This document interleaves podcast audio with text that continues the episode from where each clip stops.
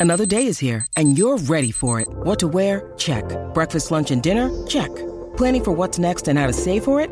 That's where Bank of America can help. For your financial to-dos, Bank of America has experts ready to help get you closer to your goals.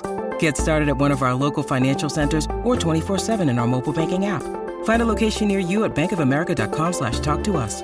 What would you like the power to do? Mobile banking requires downloading the app and is only available for select devices. Message and data rates may apply. Bank of America and a member FDIC. On SENSA, welcome to the SANFL Show. Fierce rivalries. Nothing beats the Host Plus SANFL League.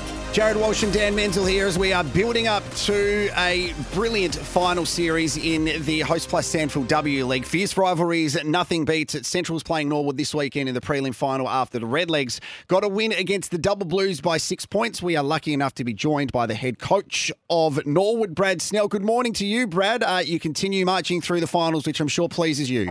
Yeah, good morning, everyone. Yeah, no, we're absolutely ecstatic. Really excited to still be playing footy at this time of year. Now, Brad, I just want to talk about uh, your game on the weekend. A, a really impressive win uh, to get up by a goal. You, have lost the close ones this year, unfortunately, and so. Uh, does that come into the thinking in terms of the planning and the training that the girls have done and how you perform in the close matches? Uh, yeah, I was really proud of them. Like they dug deep. The conditions were pretty average. Um, South Adelaide Oval held up really well, but the conditions were yeah were poor, so it was never going to be a, a five goal win. So yeah, they they dug really deep, and yeah, I think it's been well publicised that we've lost.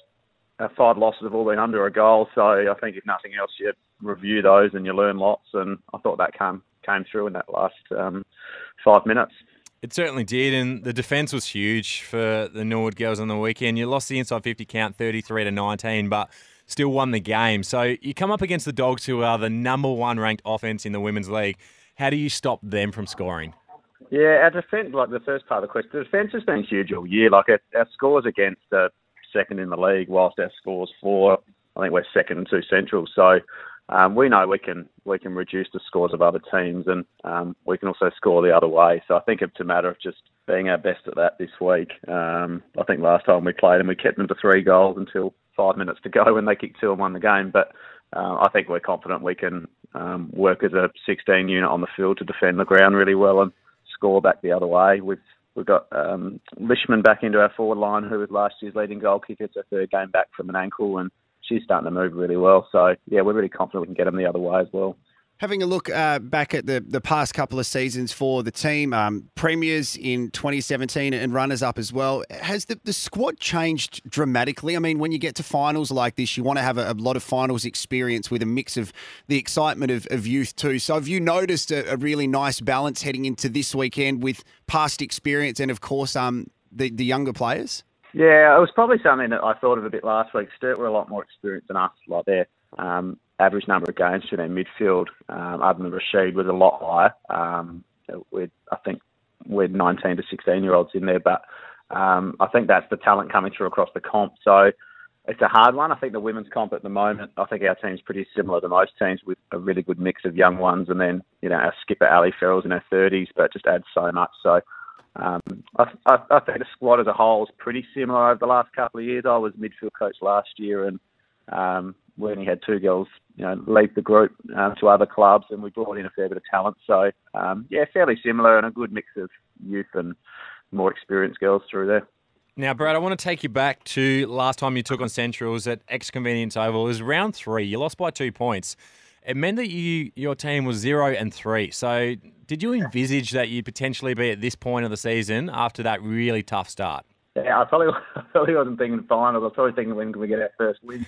um, no, we we were still really confident as a group how we're playing. Like we'd lost to North, who were last year's premiers. We'd lost by two points, and then um, South and Central, so we, who we thought were pretty good. We didn't know they were going to be the top two teams. So looking back now, it would seem silly to be panicking, and we certainly weren't at that time. I remember my midfield coach saying to me, um, "I think it's a good we lost that," and I sort of looked at him as if you got to be kidding, and he, he said, "No, I think it'll we'll learn better," and I think he was right. We've learned since then. We've we've won eight of our last ten. So um, maybe it was a blessing in disguise. We reviewed really hard. We did lots of match simmer and close finishes, and I think it's starting to pay for itself. So maybe it was a good thing. What's it been like for you, Brad? You're a teacher too. So, as a father of daughters, I love the idea that you have the ability to teach young women, which also has its challenges in itself. But how have you found your time being the head coach of the Redlegs and your kind of personal growth of leading this team?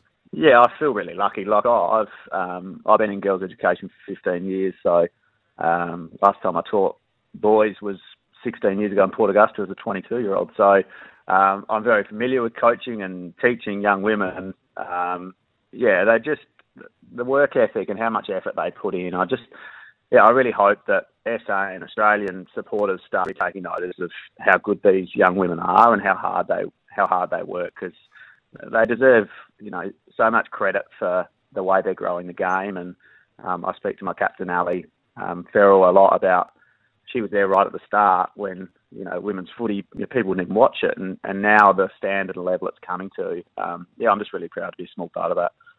Brad, eight from ten. It's a great form line. Let's hope that that stands up this weekend, and all the best in the preliminary final against the Central District Football Club. Thanks very much. Thanks for the call. Brad Snell joining us on the SANFL show. Fierce rivalries. Nothing beats the Host Plus SANFL League. Speaking of Centrals, we are going to speak to one of the doggies next in Jez McLennan, who has an incredible story. And look, uh, one of the things I'm looking forward to speaking to Jez about with his AFL experience with the Suns, like what's the feeling like as being part of that AFL system? And we're, we're not exposed too much to what happens on the Gold Coast and being part of that system because everything would feel new for the players going up there where probably they're thinking the, the lifestyle is going to be nice and relaxed, but you can see they're building a pretty solid football club in the AFL system. They are. You've jumped ahead again here, Walshy, because one of my questions for Jez was the Gold Coast. Are they heading in the right direction? Mm. Uh, because it's a great point. You go up there, it's it's not as well known as all the other footy clubs, and they've had their challenges. So it'd be interesting to see what Jez reckons. I know. And do you get to go to like Ripley's, believe it or not, or do you get a free ticket to all the theme Wet passes? wild. That would be amazing. So uh, we will do that next. Also, not too far away, Dan Menzel's power rankings and our tips for round eight in the Host Plus SANFL League. Nothing beats it.